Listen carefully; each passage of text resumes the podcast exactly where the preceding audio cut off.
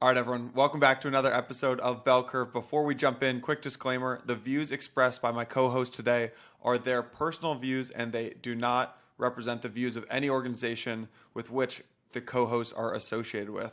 Uh, nothing in the episode is construed or relied upon as financial, technical, tax, legal, or other advice. You know the deal. Now, let's jump into the episode. All right, everyone, welcome back to another Bell Curve Roundup. Uh, you've got uh, Michael's one and two, Yano and Vance. Sorry, uh, travel schedule made me miss last week. Heard Oh, it was yeah. a good one. Welcome We back, missed you, buddy. We missed you. Now, the big question is: Are we back as an industry? Are are we back? We're back. We're back. Definitely back. We're fully back. People are people are YOLOing into coins like it's November 2021 again. Norm- We are back. Normies are texting me like 2022 never happened. People are ready to go. People are like, "What low cap gem should I buy?" Yeah. yeah, exactly. Yeah, when you start hearing those three words, low cap gems, it's on. I will say though, I, I missed the boom in Telegram ch- groups. Telegram groups are popping off right now. Yeah, the the few survivors are, are having a great time. Everyone Yeah. else still dead. Not to uh, not to completely rain on the parade, but I'm I'm still holding out that there's going to be something I don't know somewhere in like a couple weeks, and and we're just back to back to a little doldrums. But I you know this is good. It feels nice. Feels like we could get back in just like a couple of good positive news days.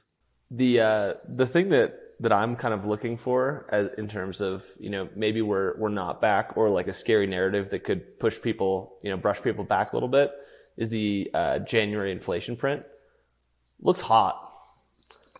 Looks like it almost you know doubled in terms of you know the acceleration from last time. So I, I could see there being a little bit of uh, you know stop and start, people getting concerned, you know, something like that. And specifically, what we're talking about is I think it's Cleveland Fed that puts out uh, Inflation Now, which is a day by day tracking of inflation, and it's an approximation. It's been hot uh, relative what the relative to what the actual CPI and PCE prints have been over the last I think three or four months. So it, it, it hasn't been a perfect barometer of where the actual print will come in, but it is a pretty good indication, at least trend wise, where things are going because it maintains a day to day measure. Well, we had um earlier this we had yesterday actually the FOMC, um and Powell kind of that's where Powell kind of gets up and you know uh, announces what they're going to do in terms of uh, you know rate hikes or cuts or whatever. So they did the 25 basis points that most people were expecting, but I think in terms of the verbiage that he used, it came off a lot more dovish than people were expecting. Jay Powell not only announces the 25 bips, which everybody and their mother expected to happen, um, but what was really the bulk of the announcement, bulk of the news, was his press conference about a half an hour after the announcement. And that's where you really got to see sort of the, the conversation point, but also the perspective behind the 25 basis point increase. Um, I think the two kind of major components of this are at least markets following the conversation are now pricing in 50 bips increase for the rest of the year. Um, so that that may mean we have another two 25s or a 25 pause and then maybe a 25 later on. Um, or we have more hikes and then rate decreases at the end of the year. Um, but markets are expecting 50 bips. Um, the Tom Lee headline, though, was the word disinflation was used 13 times throughout his conversation. And so at least that, you know, that word itself is starting to enter into the narrative of, of what the Fed is putting out. Um, and yeah, dovish is a great way to describe it. Markets reacted immediately. Um, and uh, we'll see. I mean, you know, to Vance's point earlier, inflation for January could be um, a, a, some cold water that gets thrown on this trend. We we got to put some respect on on Tom Lee's name. He was like the only bullish person last year.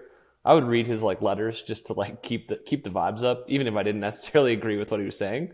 But you know, he's been right, and like I just remember all these interviews. And if people don't know who Tom Lee is, he's kind of like this this permabull macro strategist that is very data driven and very contrarian, but also just very smart.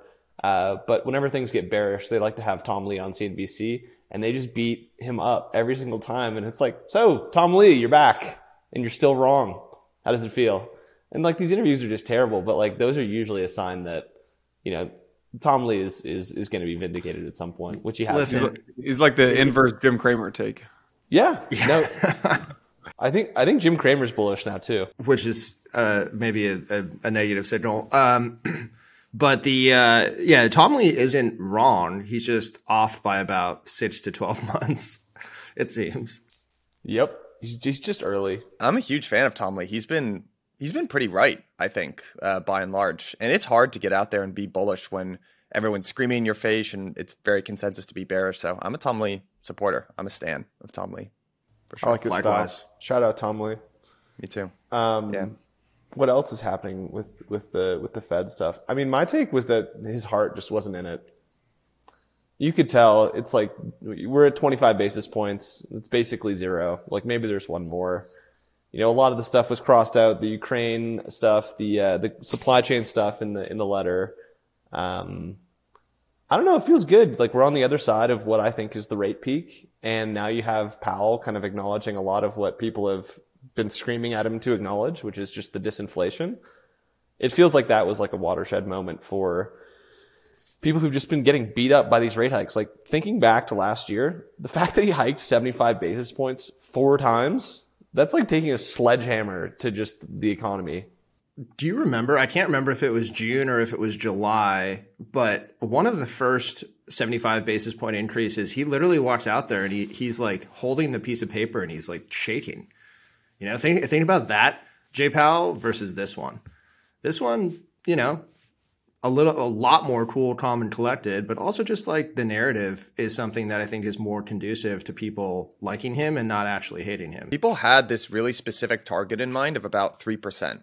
Remember, that's what people thought the Fed could get to because when he did his original pivot, you know, when at one point, you know, when he was, you know, sort of early in his uh, Fed days, you know, he was like, we're going to be more hawkish and raise rates. And, you know, they tried to get above 3%. Like the whole market just puked and he famously pivoted. So when he started doing these rate hikes, everyone thought he'll get to like two and a half or 3% or something. And, you know, to his credit, he's, he, I think he kind of made the right decision.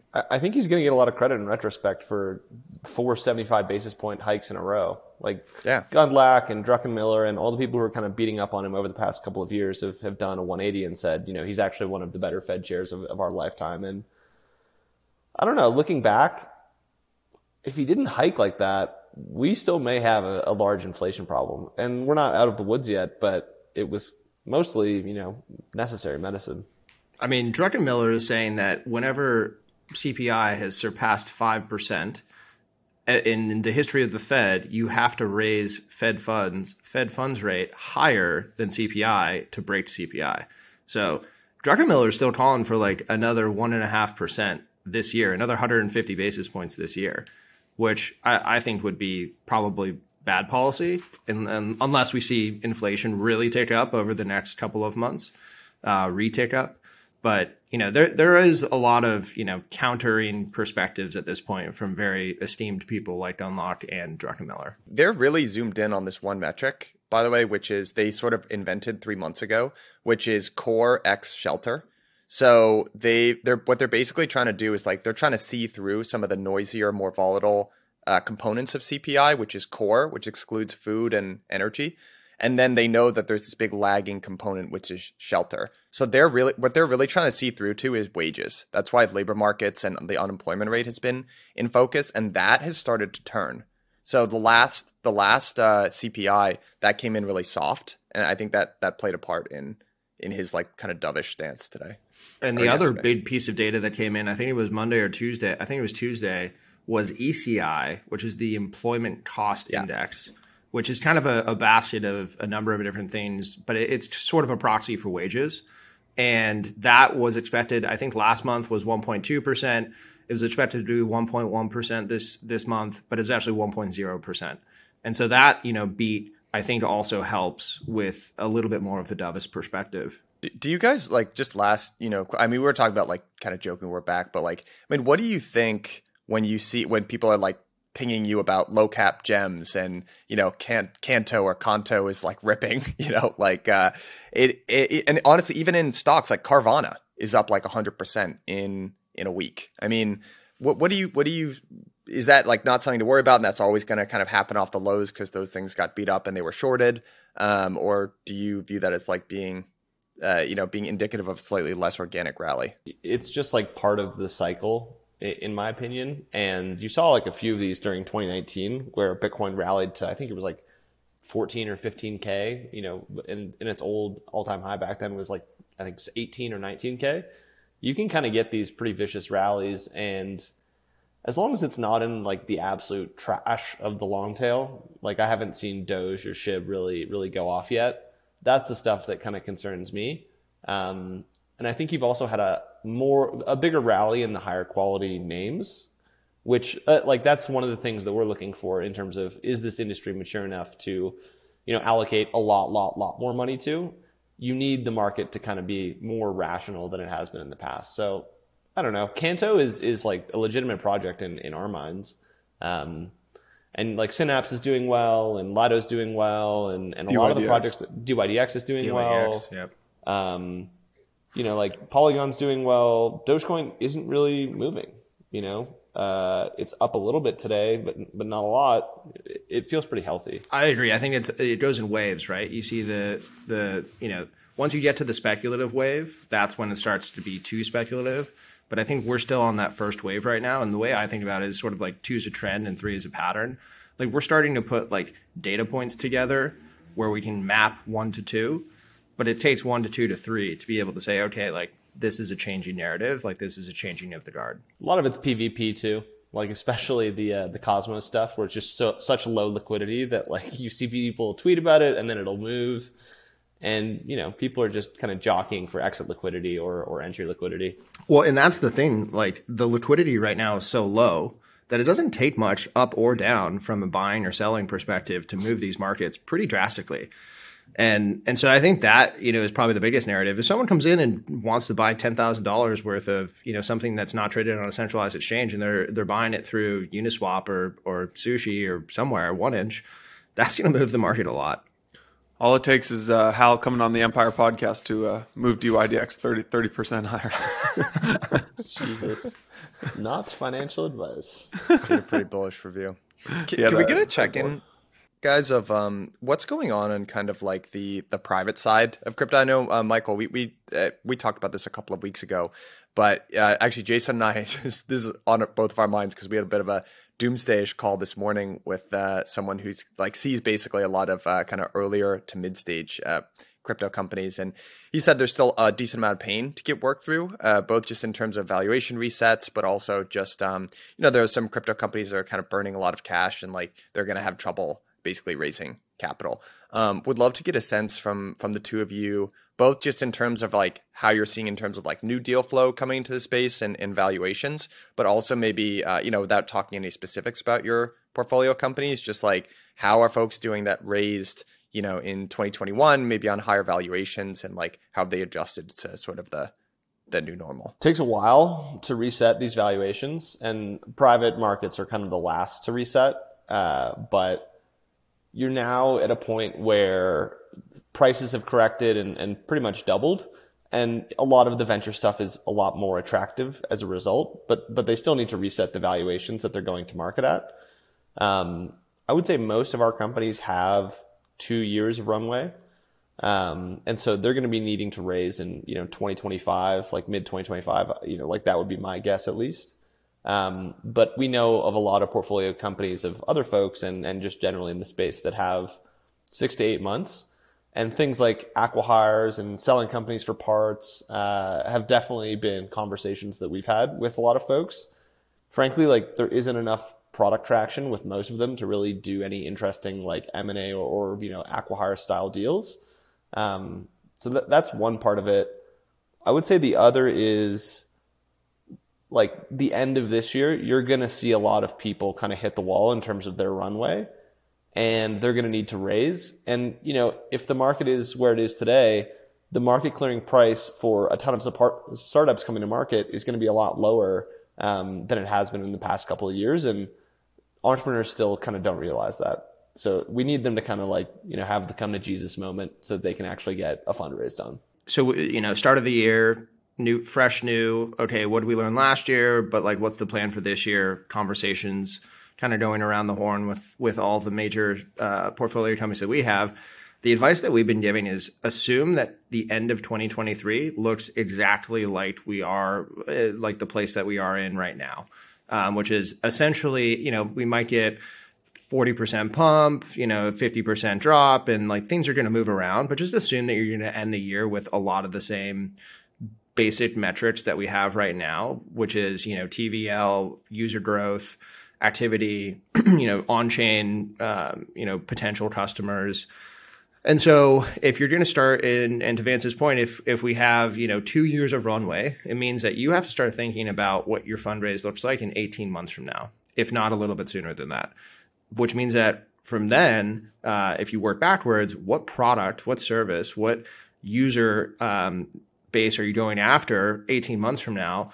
Because uh, that that you you don't have right now because right now it's not working. Right now the product market isn't isn't there. Like things that worked in 2021, 2022 aren't going to work in 23 and 24. So how do you change? How do you adjust? How do you you know reinvent to get to where you need to be so that you can survive? and and that's a lot of the conversation piece right now that we're having. Um, but I think it also stems from, and, and one of the interesting perspectives um, that I think about is like, what is the fundraising landscape for other venture funds, and what is the basically therefore what is the liquidity that's going to be available for these fundraisers that need to happen in the second half of this year, first half of next year, or second half of next year, and it's not going to be good for any fund who has to raise a fund in 2023. And in fact, it may even be like impossible to something that's painful.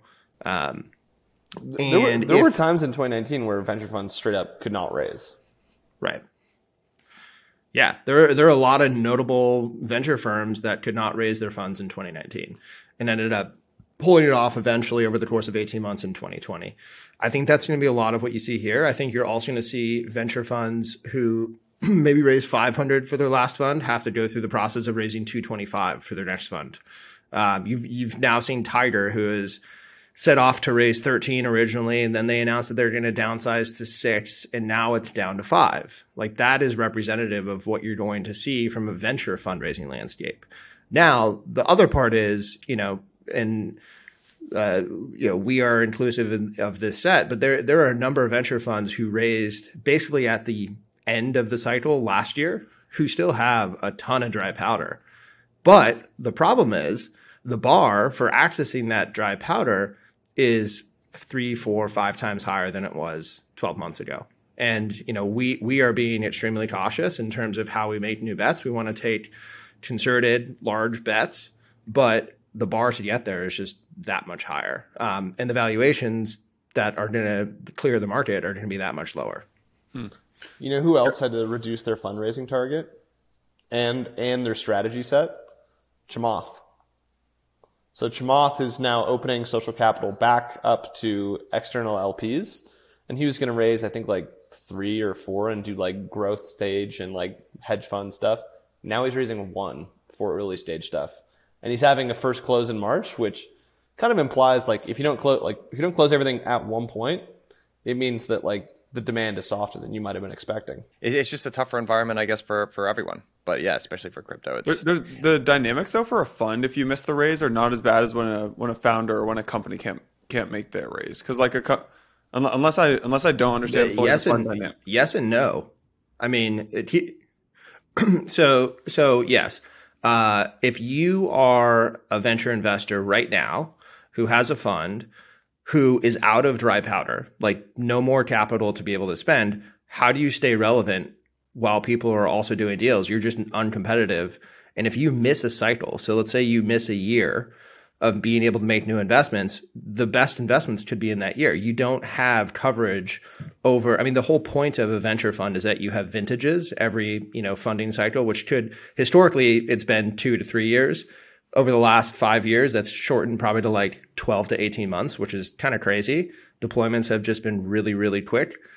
But now you're probably going to see like three to four years for deployments. And if you're stuck in one of those mid cycles where you deployed your fund in 18 to 24 months, but in fact you can't raise for 36 months, you're out of the game for a whole year. And and you lose brand appeal, you lose relevancy, and and you know it, it's not a death nail blow, but it is something that just kind of removes the the cachet that you once had if if you're not able to make new investments. So that answer is kind of like I'm gonna. What I'm sure is like a really stupid question, but going through these cycles, it kind of just makes you think like, why aren't there more funds that just stop investing or don't invest at the peak and then they wait and hold all their dry powder to now, right? Which why don't they like, buy it? Why don't bottom? They, I, I, know that's like I no, that's why I'm like sure it's a stupid question, but you know, I I mean, the, it, it's it's uh, it's obviously not that easy uh, as as saying it that way, but I think this is where you know the best fund managers are prescient in terms of fundraising cycles, when getting things done, but also pacing and being really prudent about when you're deploying that capital and how much you're deploying at any given point in time. I'd also say, like in crypto, we have a, a really unique opportunity to change the traditional venture strategy where, like, hey, a venture fund can hold liquid assets. And maybe those liquid assets could be used as, you know, things that you could recycle into further venture investments. And so you do get to have a little flexibility on your strategy, a little creativity. But I think that, you know, is tough when your venture fund is all SAFs and equity investments and you have no dry powder. It's a very different different place to be in. There's a, there's actually one more dynamic inside a venture firm that I don't fully understand how it works. That I want to understand it. So when you guys raised what 400 million for your last for the last fund, um, when you so my understanding is you don't go get it. It's not like someone like it's like all right, like March first we close the fund, and then like the next day, March second, like four hundred million shows up in your bank account. You have to call that capital. How does that process actually work? Like, are you at some point this month going to call your LPs and be like, "Hey, Joe, like, I, you know, I've got a, a, good deal that we're looking at. Like, can you send us the money? Like, how how does this work?" So you, you so before I answer that question, there's like two jobs if you run a venture firm. Number one is you have to be like a really good investor. Number two is you have to be a good fund manager. Very different jobs. Being a good fund manager, when do you raise? Who do you raise from? Like, how do you like get, basically communicate to LPs, get your brand out there, like run the fund in the operational sense? Fun, investing is like, how do you put the money to work? When you raise money for a venture firm, we raised 400. We did one close, so we closed it all um, and we've been calling it over time. Usually, like you'll call a chunk up front, and then you'll call like 10% every few months after that.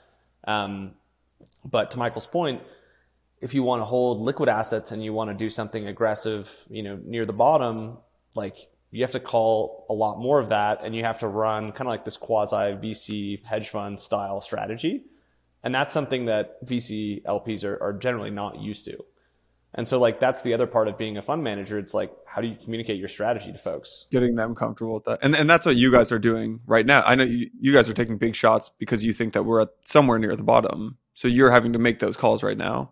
We we did make those calls. Um and uh like we're we're not kind of being as aggressive right now, but when we thought there was really good cheap opportunities, we we we did but you know it's it's uh, it's an educational journey for everyone. It's uh, it's not exactly as straightforward as you know we're going to invest in 15 equity based companies and we're going to you know make seven of them work and three of them will fail. Like there's a reason why we're talking about interest rates and what the Fed is doing and, and all that stuff. Like this is not necessarily what Michael and I signed up for, but this is kind of what you have to do. You can't sacrifice the fund for the sake of the mandate. You, you still have to have a venture thesis and basically, what that means is you have to be able to underwrite, even if it is a liquid investment, a venture outcome potential for that for that investment. Like you can't be like, oh, I think this is going to pop twenty percent, or like, oh, I, am just going to go yield farm with a bunch of cash. Um, it's not really anything that you can put into a venture fund. That's there are other types of funds that you know have those different types of strategies. So your LP base is expecting you to make venture investments, and that's what we do. But the the way that you do that from the start and the way that your portfolio is constructed at the end. In crypto, historically, every single one of those profiles has been different. You know, what you started out saying, hey, we're going to put, you know, this capital into 60 to 70 companies over the course of 18 months to 24 months.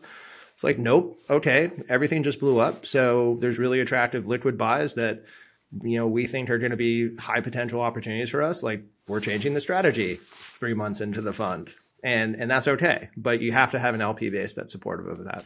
Why does it work that way? Like when a company raises money, if we raise 400 million bucks, that money just gets sent. It's not like we just, you know, it's like, hey, we want to do a big ad spend. The the the reason why historically is um, well, it, it's twofold. One, LPs have multiple areas that they're putting capital in. It could be, you know, a, a long short equity hedge fund. It could be, um, you know, a, a distressed debt fund. It could be venture capital. It could be crypto. Who knows? But the point is, they need to manage their obligations to other managers, but also potentially to whoever they are. If it's an endowment, they're funding the operating budget for the school. Um, it's if, if it's a foundation, they have the same sort of you know mandate as well. Um, and so they, there's a lot of like moving pieces on the LP side. Um, but the other reason why capital calls have historically been you know the model for how you actually um, you know run a fund like ours, a closed-ended fund, is it actually is a model um, where you can juice IRR. And this doesn't really happen for um, the venture capital firms because really what people care about at the end of the day from a venture firm perspective is what's your DPI, which is dollars distributed per invested dollar. Um, and and that's all net of fees and it's just like dollar per dollar how much did you get back over what time horizon it's usually 10 years but when you're a private equity firm and you're benchmarking to, let's say, the, the equity markets of like six, seven, eight percent, you've got a hurdle of six to seven to eight percent. And that's you only get, you know, performance performance fees on top of that hurdle. And so if you're able to say over the course of two and a half, three years, I'm only going to call capital when I make one of my five to six investments for this fund. And we're, we're talking like, you know, buyout private equity firms that actually you know can add a percent or two to what your total IRR is for the fund just because you don't actually start calling the internal rate of return on that capital until you call it. so that that's kind of the other reason why capital calls have been a construct of the fund structure. But once again, for venture, it, it's not really you know the main driver of success. Venture like a venture land crypto venture landscape question for you guys. I don't know how much you can share here, but like in my mind, there's like a group of tier one crypto venture firms like Electric and Paradigm and Polychain and I'd throw Framework in there and ParaFi and like uh thanks. Very kind of you you know. I'm, I'm sure I'm, I'm sure I'm leaving out some but like you know that there's like a tier one group of crypto venture firms. That's in like my mind. Um but in like when you actually look at the returns of these firms are they like drastically different? Yes. Yes we can't talk about our returns, but yes. Okay, well, framework. Okay, then take framework out of it. But like when you c- compare those firms, like how, like and what, like how, how different are they? Very different. Like there's yeah. people who've hit grand slam home runs, and there's people who are kind of like, you know, point like 0.5 x to one x. Mm. Like the dispersion mm. is is massive. Some of it is what your thesis is. Some of it is what you've invested in. Um, a lot of it is frankly timing. And like that doesn't sound like the most fair thing in the world but like if to michael's point if you miss a cycle if you don't have capital to buy at the bottom you're going to show up to lps with a bunch of illiquid stuff you know in terms of you know private startup equity that doesn't necessarily have markups or product market fit. And oftentimes that's what determines the survival of a lot of firms I would also say every single one of those firms, I think every single one of those firms that you just listed was started in essentially the last three to three and a half years. So historically, from a venture capital perspective, we're like in the first to second fund cycle for each one of those firms. Right now, like you can't even really say like what are the returns. You can have like initial marks, and maybe some of them have initial distributions, but the the way that this works over the next five to ten years is you're actually going to have the the stratosphere separate and figure out who's really good and who's good and who's not good. And and that will be sort of the longevity which is based around the strategy but most importantly it's based around the people. And right now the the biggest indication of success is like who are the gps who are the ones that are calling the shots? Who are the ones that are you know making the investments? And and the younger people at the firms too who are you know making investments and rising the ranks. And like what's your bench look like and what's what what is the next crop of people who are who are up and coming GPs. And the the reason why you think of those firms as being successful firms is is largely because of probably the personalities or just like That's the right. public presence that's of exactly those right. people. Yeah. But that is not an indication of them being long term successful venture investors. And, and I think it'll take five years, five and- more years. I guess really the only venture firms that have like a track record are the ones who started in like 2013, for like the Panteras, Blockchain Capital. Like there were very. But even them, few- dude. I mean, look, Yeah. how many exit? How no, many Pan- like, no, successful? you're taking, well, Pantera has been around for a long time.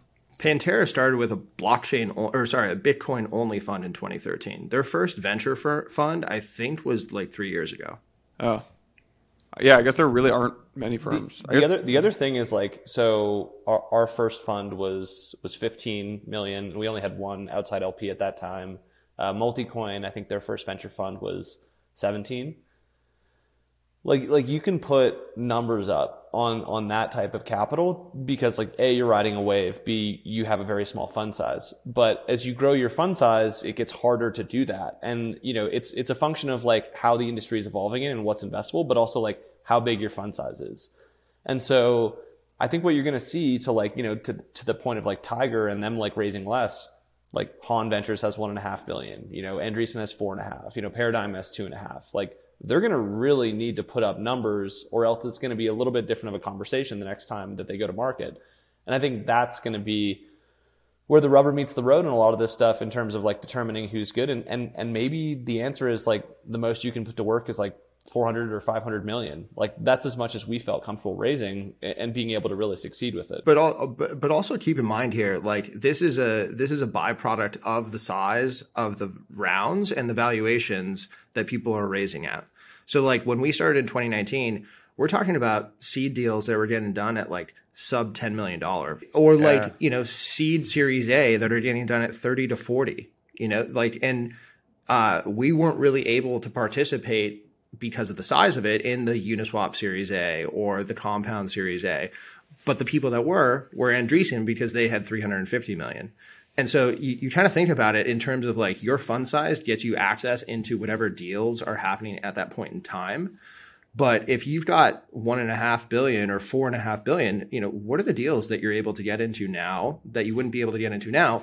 But think about that with the context of you have to get to your ownership percentage for you to have any hope of returning any sort of multiple on this fund. And so I, I think it's going to be really interesting to see, you know, what happens to the fund sizes because that'll dictate a lot of what, you know, the LP landscape is, but also just like what's available from new investment perspective. like we, One- we have really good evidence, uh, both from Paradigm and the Andreessen funds, that like you can kill it. And I think Paradigm was 300 as well. Like you can kill it with that fund size. Like we don't have a lot of evidence that over a billion, like you can really put numbers up. And I think that's I- what LPs are looking for. sometimes, and if, if you guys can't, uh, this is tricky to comment on, that's fine. But every once in a while, I'll see this kind of like, it's like a party round or something where it's like a huge raise with a bunch of big names. And I always look at that, I'm like, I just don't think that makes any sense because the valuation is way off, but like everyone is is in it. Can you, as much as you guys can, like, is that like kind of a known thing or like a dynamic that you just have to be in this round, or it's like helpful from a VC brand perspective to be in those sorts of rounds? It is 100% a dynamic that we, A, rarely participate in, uh, if ever, and B, highly advise any of our portfolio companies or potential portfolio companies away from that strategy. Because ultimately, what happens is if you don't have a lead taking half to two thirds of a round, you have a tragedy of the commons type situation where it's sort of like, hey, is this your investment? Is is do we have to do work or or are you doing like who's the one who's doing the work after the investment's done to actually make sure that this investment and this company and this protocol is going to be successful? And we've seen it time and time again where it's just like who's on first. And and like why you do these party rounds is not for the financial return. Uh, most of the time, it's so that you have a logo that you can put on your website, and you can use that logo on your website to get on CNBC or you know introductions to LPs or, Or hang out like, with Tom Brady. or hang out with TB. the two data points, and um, this actually doesn't come from us. It comes from a few of our LPs who've been in the venture investing industry for the last you know couple of decades. Is the two barometers of success uh, for a venture firm over the long horizon are fund size and fund size consistently. So you know like benchmark raises 400 to 450 every single fund cycle. So that's number one. And number two, what's the average ownership percentage for each of the investments that they're making? And those are kind of the two North Stars that we think about, which is like, what's the most optimal fund size for this next funding landscape, this next two years? Um, and then, you know, we're just maniacally focused on every investment being high ownership. I've got one more question. And then I want, I want to move on to uh, talk about ordinals because I think that would be a fun, fun thing to get your guys' perspectives on. But what is the, um, what is the one thing, if you're a founder, what's like the one most important question you should be asking your VC? Or what's like the thing that founders should be asking that you feel like they rarely do when they're raising? Probably fund structure. Um, a lot of people got burned because they had hedge funds investing in these like early token rounds and like, yeah, we're gonna hold it, and then it's like a totally different story once shit hits the Once fan. you need to, yeah. And and like, who's the partner you're working with? Like you get Michael or I at Framework, or or like both of us in a lot of cases. Um, but a lot of it is kind of like the the like franchisee model, where like the main partner wins the deal, and then it's like some junior guy who takes over. That's not really what you want either. And and granted, we have people who are more junior on the team that are stepping up now to to own deals, but historically it has been, you know, either us or someone that, you know, is is like soup to nuts, the person who did the deal. Um, and that that I think is a really important component. The second or the other component that I would say, um, frankly, is just like what proof points of success do you guys have post investment? So like, you know, the way that we like to work is you know, as soon as we make an investment, all right, let's set up a regular, you know, recurring thing. Is it biweekly, monthly, every, you know, five, six weeks? Doesn't really matter. But like that's sort of like office hours with us. And that, you know, if there's nothing to talk about, great, cancel it. We don't need to talk about anything. If you want to talk recruiting, you know, next fundraise, product strategy, whatever it is, like let's sit in a room and discuss everything. And I think that that surprisingly mo- that model doesn't seem to traverse across funds and you kind of like have people showing up to board meetings every 3 months being like okay great what are you guys doing this year or like what's your biggest goals and like what are the KPIs that you want to hit by the end of the year it's like we've had 3 meetings in between now and then and like we're totally you know engrossed in what the product is and, and who you're selling it to Every day on Telegram, we talk to people. Just like that's our job. I don't understand the board meeting thing. There was a and Andreessen popularized the model of um like they they built a lot of the functionality in house. So like they built like in house sales experts, they built in house marketing experts, in house recruiting experts, and like they I think a lot of funds do that now, and they were the ones to popularize that. What is the what is the like crypto model of like who are the experts that you need to bring in house? I'm sure there's obviously the sales and the marketing and the hiring and stuff like that but are there like do you have governance people who like when you invest in a protocol you you know the protocol can talk to your governance team like data team like what what is is there an equivalent there So, so uh, I think um, in crypto it's a lot different because nobody really has the expertise to be like super helpful for these startups, and like where these like operational teams that you can like parachute into companies really work, in my opinion, are, are like private equity companies. Okay, you need to turn like a plastics manufacturer around. Let's hire a plastics team that ran an old factory, and we'll put them in. Like, there's a playbook. Okay, great. With like startups and especially very esoteric startups, most of the people that we talk to want playbooks. Like, have you guys seen this before? What was that like? They want help hiring. You need a deep network in crypto to know who's actually good. Like, you certainly don't want to hire a bunch of Web 2 people and, and throw them in a company. And then the last thing is just like founder therapy. And you don't want someone junior doing that. Or you don't want someone who doesn't, you know, have real skin in the game doing that because a lot of it right now is like, all right, like, do you have all your fingers and toes? Like, how do we make you survive for another two years? Like, okay, yep, you don't have any product market fit. Let's pivot the company. Like, you can't really give that advice unless you're just like a crypto lifer. Like, there really is not that many people that can actually do that job. And I don't think hiring a big platform team is, is really helpful. The other thing that I would say is there there are a lot of technical services that really help bootstrap growth and engagement. So like running nodes and like being initial validator. Um, you know, if you have the capabilities, so like Framework has this concept um, internally called Framework Labs, and we've got a number of people at at Framework Labs that focus on running infrastructure. And sometimes it means you know we're testing out new trading models that um, you know, some one of our portfolio companies is building, uh, or maybe it means like we want to be in the, the initial validator set of like the test net for um, you know the the protocol that's launching and we want to give feedback. Like that type of stuff really really helps. Like we're one of the largest chainlink node operators. We're one of the largest graph node operators um, to this day. And and so i think that is a differentiation that most like traditional venture firms don't have. I'd say crypto natives kind of get that but it doesn't scale to every investment it doesn't scale to every protocol um, but it is an added benefit for a lot with the caveat that Blockworks isn't obviously a, a, protocol, I the founder therapy thing resonated uh, definitely, and then also like people told this to Jason and I in the beginning of Blockworks, and we didn't listen, and I really wish we had. Bring on an HR recruiting person like way earlier would have yep. saved yep so much time three, and headache. Should have done three years earlier. Yeah, you want like with the platform stuff, like you kind of want all those people in house. Yeah. yeah. Like you don't yeah, want, yeah. you know, oh, we're going to send over our marketing guy and he comes down and sits with you and he's like, all right, so what are you guys doing? It's like, uh, where do we, where do you even start at that point? Like you have to have those people in house. I, I'm kind of bearish on like the platform model. We're going to build like this talent agency and farm everyone out. It just doesn't really it, work. Also, it's it's, feas- it's feasible when you can make three percent off of four and a half yeah, billion and, every and, year. And LPs love it because it's like you know, like LPs like to know that everything is being taken care of. A lot of situations like that just you can't make that happen. But like if you're like, yep, if they need help with marketing, we got this person, we got this person for HR, we got that person for compliance.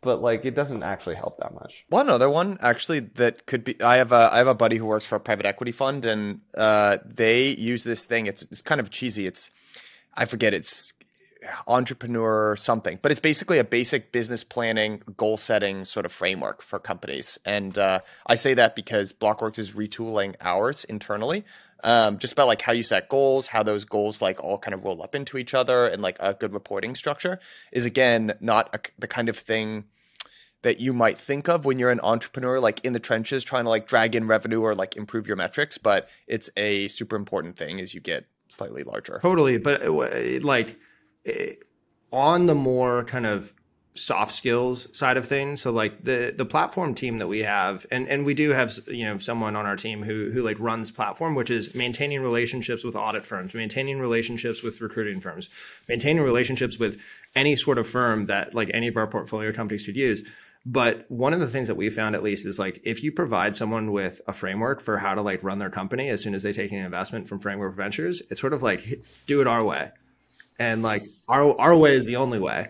It's it, it, you can't do that. It's sort of like it takes time where you're sitting with a team every other week or every month, and you're like, "What's going on? Okay, that's interesting. Let's talk about it." Like that type of interaction, I think, is like vastly more important. Yeah. Have you seen that? Uh, that it's like kind of a joke, but that OKRs were a psyop from Google to fuck up everyone else's uh, planning process. most of, most of that stuff are like Medium articles that you can read and be like, got it. OKRs, yeah. not that difficult to implement. You don't need like a Six Sigma guru coming into your company and being like, "We're gonna whip this thing into shape." That doesn't doesn't help.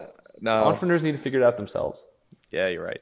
Um, guys, I do want to I do want to talk about Bitcoin ordinals because I actually it's kind of funny, but I also think it's frankly kind of interesting. So just to like set the scene, so Bitcoin ordinals, uh, it's a pro- it's an NFT project uh, that is on Bitcoin by this guy Casey Rodarmor. Um, basically, the the TLDR is that there was a, a big upgrade to Bitcoin that was made a little while ago called Taproot, and it relaxed some of the limitations around a very specific type of type of data called witness data. Uh, and it basically what this what this guy Casey figured out was that you could actually within the witness data part of each Bitcoin block, you could actually make NFTs based on how sats are configured. It's a very clever, pretty elegant construction, actually. So you can kind of think of it like there was a guy, uh, Dennis Pourteaux or something, that did a really good write up of this, and we'll link it in the show notes. But if you almost think about it from the concept of like, hey, I bought a bunch of Coinbase stock over the course of like a year, and then I sell one, it's almost like a weird accounting thing. Do you do first in, first out, or last in, first out? But it's the arrangement of those different pieces, and that's what kind of the NFT is in terms of how the sats are arranged. It's just a, it's a cool kind of construction. The the output of this though is that that data is posted to the Bitcoin blockchain in a heavily subsidized way. It's like 10 times cheaper to post that NFT data than other types of data. And it reignited this big debate that had gone on in, in Bitcoin a long time ago, starting back in, I think, 2010 or 2013 with I think there was a project called DNS Domains where people wanted to store domain data on the Bitcoin blockchain. And it kind of gave rise to these two camps of is Bitcoin uh, a general data storage type type platform, or is it should it only be used for financial transactions? And it apparently this debate never really got solved, but there was kind of like a uh, uneasy compromise, uh, which is this thing called OP. I'm, I'm blanking on that, but there's a, basically a function where it limits the amount of non-financial data that you can post to a Bitcoin block, and it's prunable, which means that not all the nodes need to download it. So it's kind of this like compromise, and uh, Casey's project Ordinals circumvents that. So it's kind of mixed. the The reaction on Twitter has been sort of negative by some of the more Bitcoin fundamentalists, you might say, uh, like Adam Back, who's a you know fundamentalist. yeah. nice pivot away from maximalist or fundamentalist. Whatever, whatever. It's a religious the movement. maxis. Yeah. Meanwhile, I, I, think, I heard, Mike, I heard you talking about this, and Vance is looking at his second screen, loading up on these ordinals right now. So yeah, loading up. Yeah, That's kind of cool. uh, I think it's kind of cool. Yeah, and uh, basically, Adam suggested, hey, maybe the miners can should censor the crap out of these to you know disincentivize this sort of data from from getting posted. And obviously, this got an enormous amount of pushback uh, on Twitter. But I, I'd be curious what what both of your guys' takes on this is. I don't I don't know if either of us are like deep enough in, in Bitcoin land to like really make a judgment call here. I was actually like looking at like if Nick Carter or Jack Muller should put out a statement yet. Doesn't look like anything has, has been put out, but I, w- I would buy one of these. Like I see like there's Bitcoin rocks. Uh, and like I think that's interesting. I kind of want to own a piece of history whenever it's possible. So I'm But like, can can you buy it? I, Yeah. don't, I don't think there's like. I mean, you can buy, uh, you, but you're like posting the NFT to the to the blockchain is what hap- is my understanding of it. however I can get it, I want to get it. That's my thought process. But like, I don't know. I don't know why these people are so angry about everything. Like, like they're making cool stuff, and you're just like that pissed is off. and that is the response that Vance gives when the market is up forty percent. I want to uh, buy one. I don't know why everyone's so angry about everything. Why can't we all just get along? No, but I think it does bring up. I mean, so so Mike, you you you've been following this closer than I have, but it sounds like the there's a core group of Bitcoiners who are like, hey, this shouldn't clog up the Bitcoin blockchain.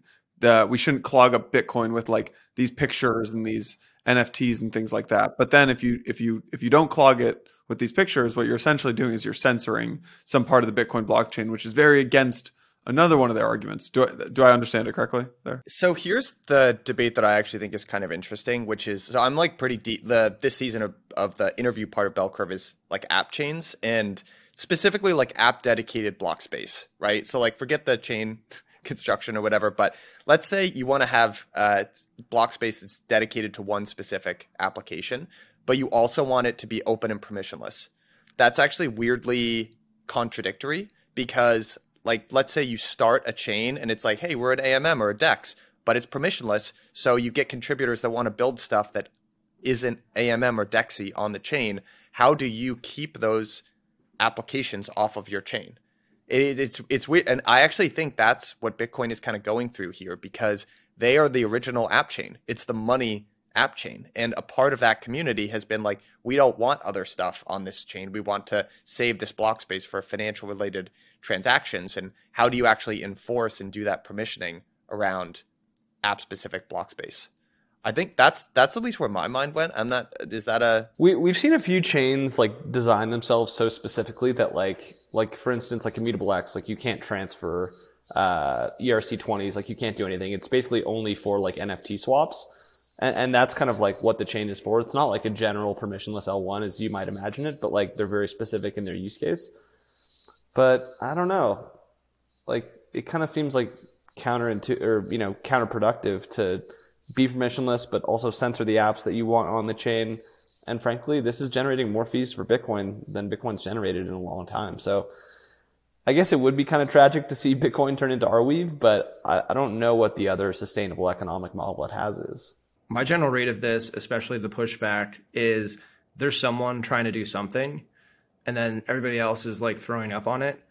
Uh, there needs to be sort of a, a central rallying point as to like what the future of Bitcoin is, and it's it's kind of like what we've been talking about over the last couple of months with like what is Bitcoin versus every other you know asset and and blockchain that's out there. Like what you're talking about, Mike, is an application specific set of block space, but that's like defined and also agreed upon as to what that app is doing and what this block space is for. When you have like everybody fighting over this space, it's like literally fighting over land or like real estate. You know, it's like no, this is mine, and then everybody else is like no, no, no, this is not mine. And then like not in not in my backyard starts to take over, and and so I think you know there just has to be a central rallying point. Like, is Bitcoin for transferring value, digital gold? Is it for uh, or, or payments or digital gold, or is it for you know applications that can be built on top of it, like ordinals? Um, I, I think this one of my predictions from 2022 leading into 2023 was that there would start to be a conversation around what the start what, what the future of bitcoin actually is and i think at least this is the start of the process of people having more of a conversation about it the the one unique take that I have on Bitcoin is that the mining landscape is going to be really interesting over the next couple of years. So Core Scientific, the largest uh, U.S. Uh, the largest North American miner of any Bitcoin in bankruptcy currently. Argo looks like it's going to go into bankruptcy. They got some sort of emergency loan facility, but it doesn't look like they're going to be kept along for for too for a, a lot for too long. Greenidge going into bankruptcy as well. Like you have most of the Bitcoins that are produced in North America in some sort of estate conserv- conservatorship that is willing to that is trying to get out of that, and like you're probably going to have someone roll up all of these different mining operations that went bankrupt and have a lot of power over where crypto and, and Bitcoin goes. And I don't think it's going to be a fundamentalist. It's going to be like Apollo, who like doesn't give a fuck about ordinals or, you know, Luke Dash Jr. or like, you know, Taproot. They're just trying to make money and they're trying to make it economically viable. So it's going to be interesting to see I also, you know, there was a there was a metaphor because they the the they everyone admitted very quickly you they can't do anything about this, even though there were a lot of people that were unhappy. There's nothing that can be done.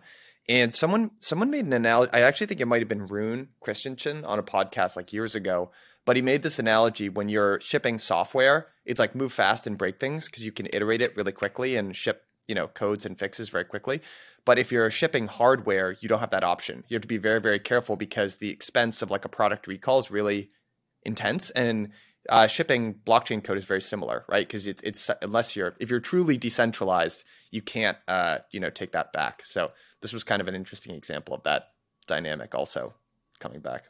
We, we we've looked at like a lot of these like bankrupt mining businesses and been like man, at the right price, can we get there? Like, is this interesting? Like, do we want to get into like Bitcoin mining? And the reality is it's so expensive. It's hardware intensive. Like you're basically beholden to the halving schedule, which says next year you're going to have half the revenue you had this year. So you better have that price double. It's just a really tough business, you know, and, and the people who are still alive are only the best run miners. It's pretty wild. I don't know that much about, uh, gold miners or frankly like data like cloud cloud storage business. But i mean those are I, I, you know those are similar business. They just seemed like it'd be really tough. Um and why would you really want to compete on like it just sucks to be in a business where your competitive edge is like how many pennies can you save you know on your margin? That's just not a fun environment to work in. I mean that's in, that's infrastructure for you. Like everything. Water you know electricity everything it's like how fine of a margin can you eke out a profit? And it's like you look at the investor decks of like, you know, when these things went bankrupt or their first day bankruptcy presentations, and it's like schematics of the plants or like the warehouses that they have these like miners in in North Carolina. And they're like, yeah, we're thinking about adding like another wing to like add more miners. It's just like, wow. I'm just going to buy ETH and stake it and get the yield from that. And like, I guess if we want more, we're just going to like, you know, lever that up. But like, you know, building more mining facilities, not what Michael or I really want to do with our time. I think it's, I have a buddy who's, um, VP of strategy or head of strategy or head of ops or something like that at Grid. If you guys know, know yep. Grid. So operationally intense. So, it, I have so much respect for them, honestly. Like it is so it is he's literally like, you know, hard hat building these at these sites, building like you know construction super complex like Excel calculations, like trying to figure out the the debt facilities as well, like hundreds of millions of dollar like debt lines, and it is a. Uh, I have a lot of respect for folks building on the Bitcoin miner side of things. It's a very complex operation. I never have ETH to. people won- are just swapping in curve pools and, and staking it. Like Yeah. at some point, one of these businesses is just like too hard relative to the other to, to just like be kept alive. You know, I like just- how much is your electricity bill on staking your ETH? Like a few bucks a month? It's nothing. I just I think any business where you have to wear a hard hat in a professional capacity is not a business that I want to be involved. in. You know, you're not, a- It's you're too tough for me. guy? I'm not a I'm not a hard hat guy. I'm a lunch pail guy.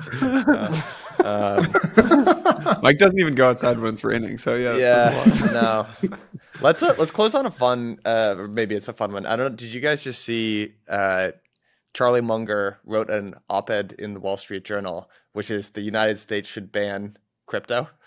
Did anyone see this op-ed? honestly, the- like Charlie Munger's just like kind of a clown in my opinion. Like they made a lot of their money backing companies like Coca-Cola, fueling things like the obesity ec- epidemic in the U.S. Like I, I kind of understand the point of like gambling bad, but you guys have been selling trash to U.S. consumers for decades, and and I don't see any repercussions that you've had. So I don't Yeah, really the- pay attention to them.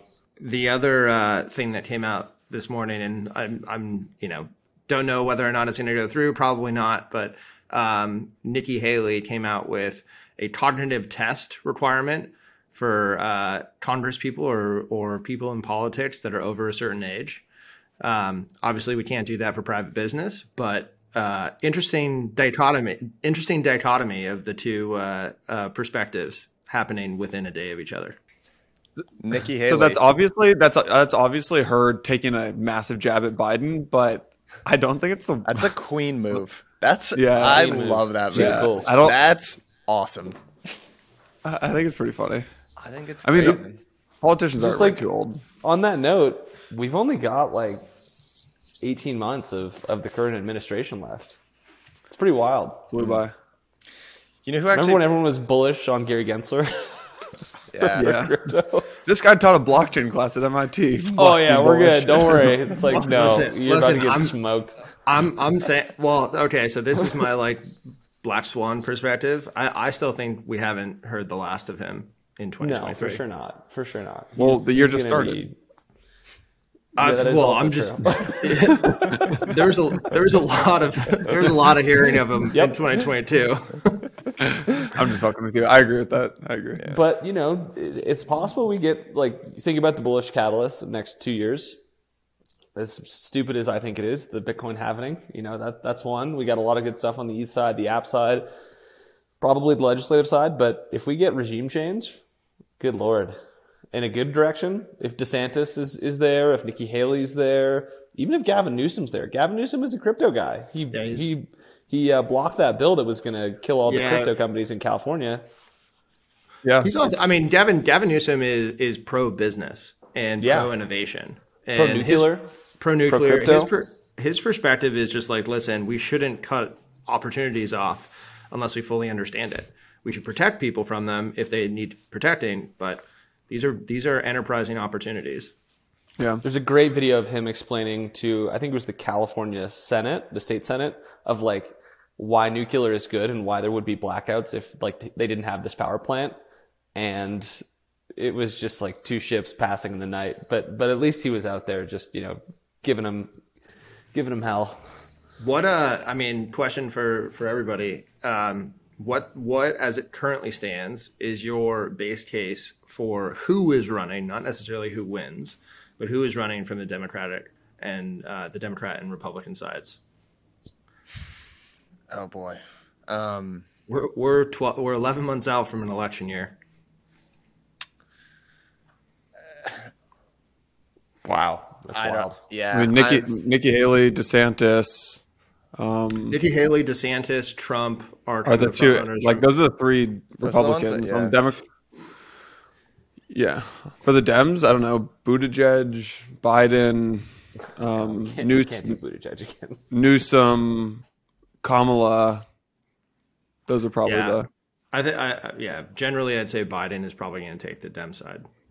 I think I think it's gonna be Newsom. Oh, Stacey Abrams could run. I think it's gonna be Bolton. Newsom Trump, and I think Newsom's gonna win. Do you think it'll be Newsom Trump? Look look at the guy. He's like he's just like a good looking guy. He's slick. Like he's Look at the guy. Look at the guy. He's a good Look at this guy. Look at him. So- Look at so, Look like, his face. P- Peter Peter Thiel had, d- gave this talk recently, which is like there's two ideologies in, in America that can scale across the nation and like unite everybody and win the presidency.